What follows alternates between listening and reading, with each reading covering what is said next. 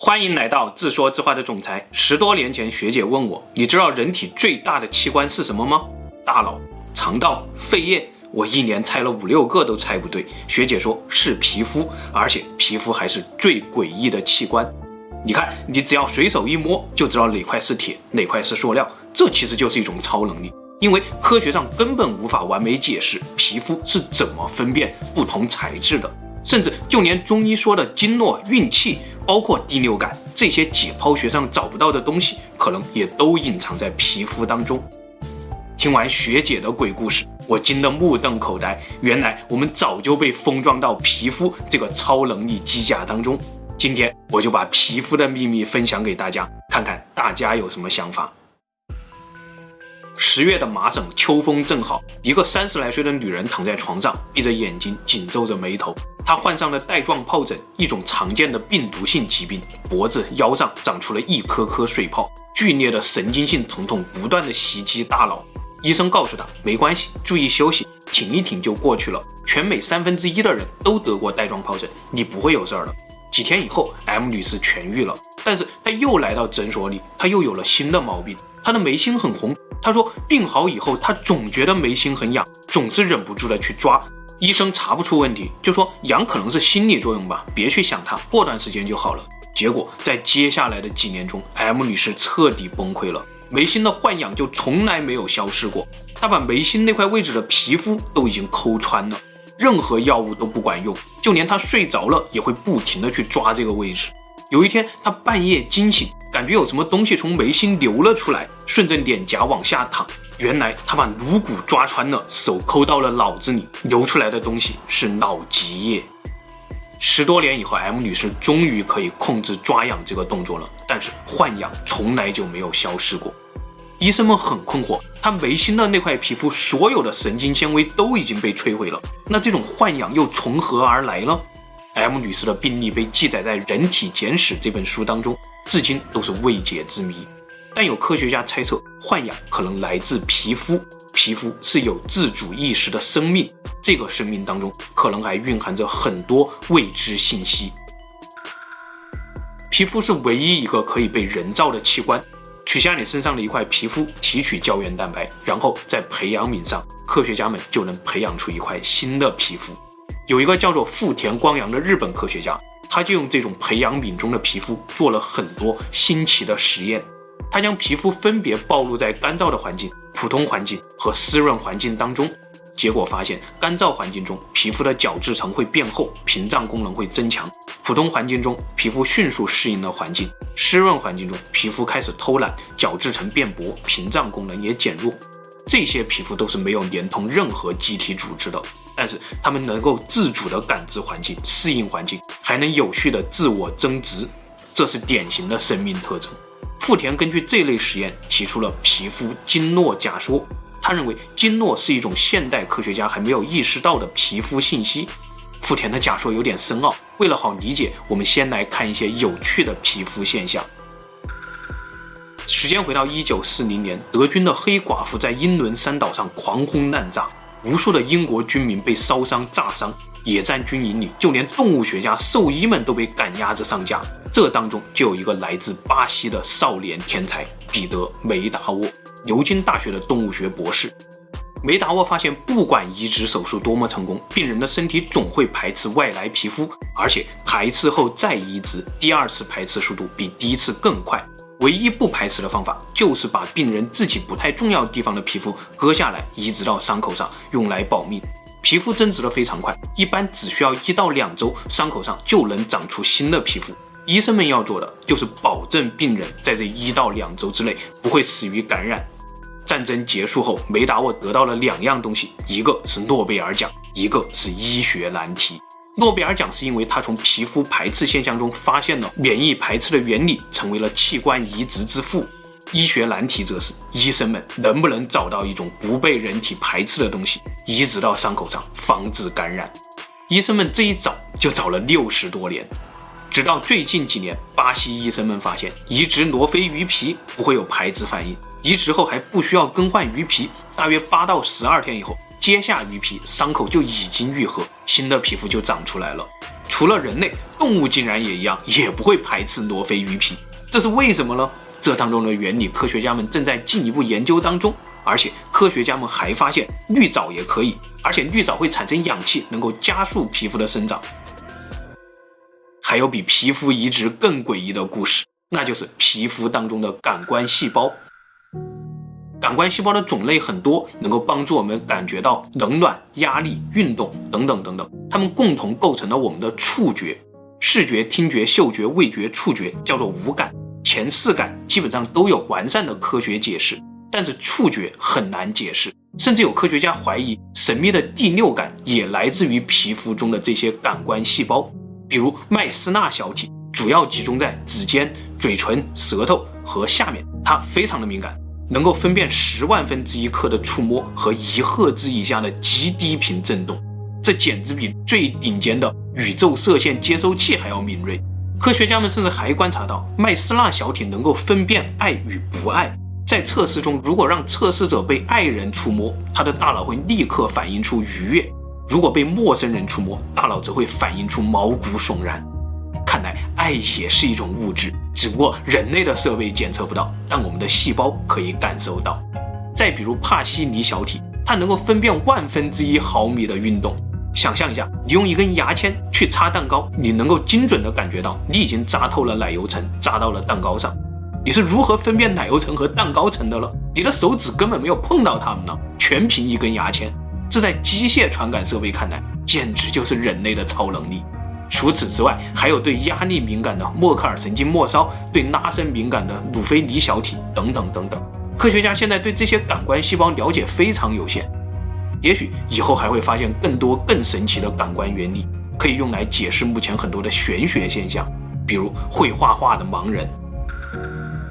有一个叫做江离子的日本人，他两岁的时候就失明了，往后的几十年当中，他基本靠触觉来理解这个世界。大概十多岁的时候了，他喜欢上了游泳。他说，虽然他在水中感觉不到身体触碰到的任何东西，但是他可以感觉到一种神奇的漂浮感。有一天，他就把这种神奇的漂浮感画了下来。这竟然是一幅人在水里游泳的写实画。江离子的画惊动了学术界，专门研究盲人绘画的约翰教授，他说，江离子的画和别的盲人绘画不一样，并不是后天训练的技巧。而是真正的触觉眼睛，因为江离子的画中竟然有透视。一个盲人是如何理解透视的？教授说，他曾经在很多盲人那里尝试过，想教会他们什么是透视，结果都没有成功。盲人画家都是靠失明前的记忆才能画出透视关系，但是江离子不同，他是天生的盲人，他的画透视很自然，俯视的游泳途中就像是从高空亲眼看见自己正在游泳一样。科学家无法解释这种现象，只能推断江离子的触觉神经和视觉神经产生了某种微妙的互通，皮肤具有了某些看见的能力。但是，也有科学家提出了一种更玄幻的理论。美国麻省总医院有一位乔医生，他患有罕见的联觉症。简单的说，就是他看到你被扇一耳光，他的脸也会疼；看到你被拥抱，也会感到温暖。不光是活人，卡通人也行。他小时候看动画片，卡通人的舌头被连住了，自己的舌头也会非常难受。看到卡通人被车撞，自己也会感受到强烈的冲击。还有一次，在医科大学里，他参加一个少年的脑外科手术，他亲身感觉到了大脑被手术刀切开的感觉。虽然很痛苦，但是这种感同身受的罕见病也让他成了名医。突然想到了扁鹊见蔡桓公。原来扁鹊也是有联觉症的重度患者。乔医生认为江离子的情况也许能用联觉症来解释。乔医生小时候的认知世界当中，声音、触觉、颜色、数字等等等等这些东西都是一一对应的。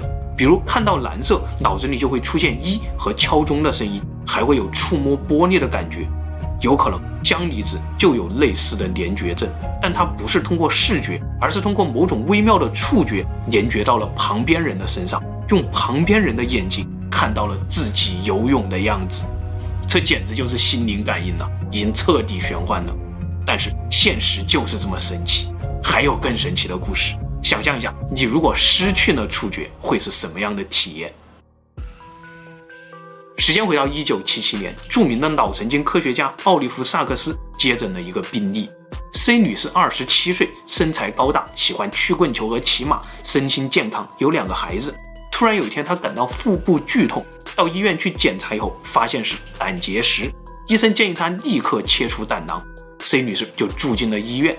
手术的前一天呢，她做了一个噩梦，在梦中她觉得身体不受使唤的剧烈的摇晃，双脚找不到地面的感觉。手臂呢也在眼前晃来晃去，找不到抓握的感觉。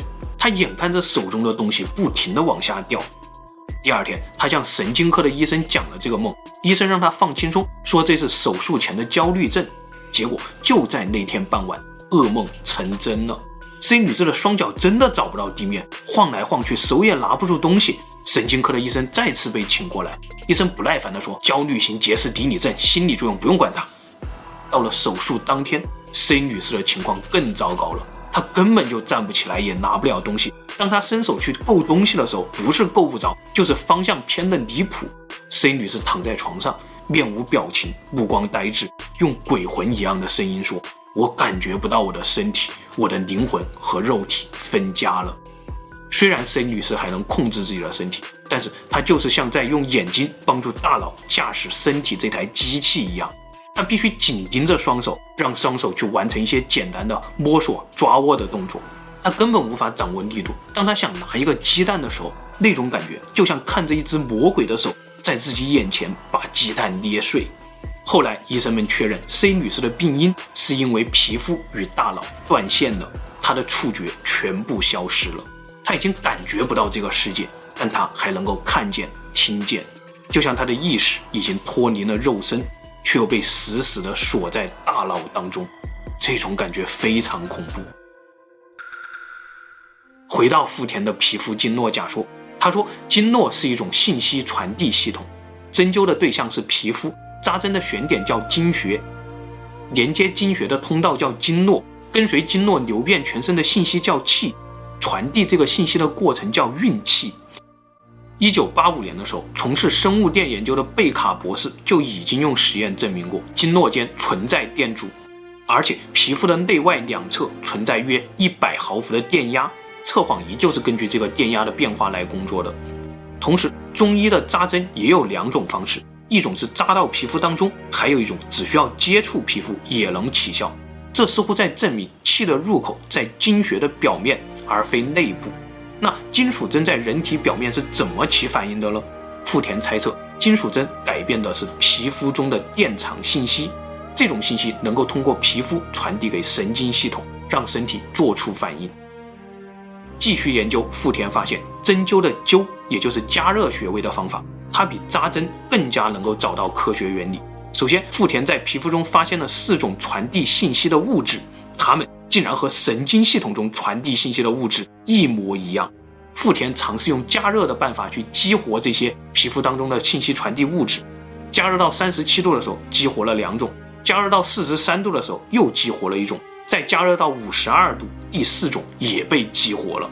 富田从此成了中医的信徒。因为四十三、五十二、三十七这三个温度恰好对应着用艾灸烤经穴和用热姜片敷经穴的温度。富田说，以大脑为首的神经系统是个信息管理室，汇集了来自全身的信息。既然神经细胞和皮肤细胞中都发现了相同的信息物质，那是否可以假设皮肤也是一个信息管理室了？只不过皮肤细胞间信息传递的速度慢，受外界的影响也大。所以会有运气这种说法。中医通过某种方法体会运气，从而发明了用针灸影响运气的方法。皮肤中的信息网络就是经络。好了，皮肤的秘密就分享到这里。也许我们将来会从皮肤中激活更多的超能力，就像李嗣涔教授研究的手指十字一样。会不会这个皮肤信息室拥有比大脑信息室更高的维度呢？皮肤会不会隐藏着连通高维世界的能力呢？但愿如此吧。最后，夫人说：“以后不敷面膜了，改敷罗非鱼皮吧。”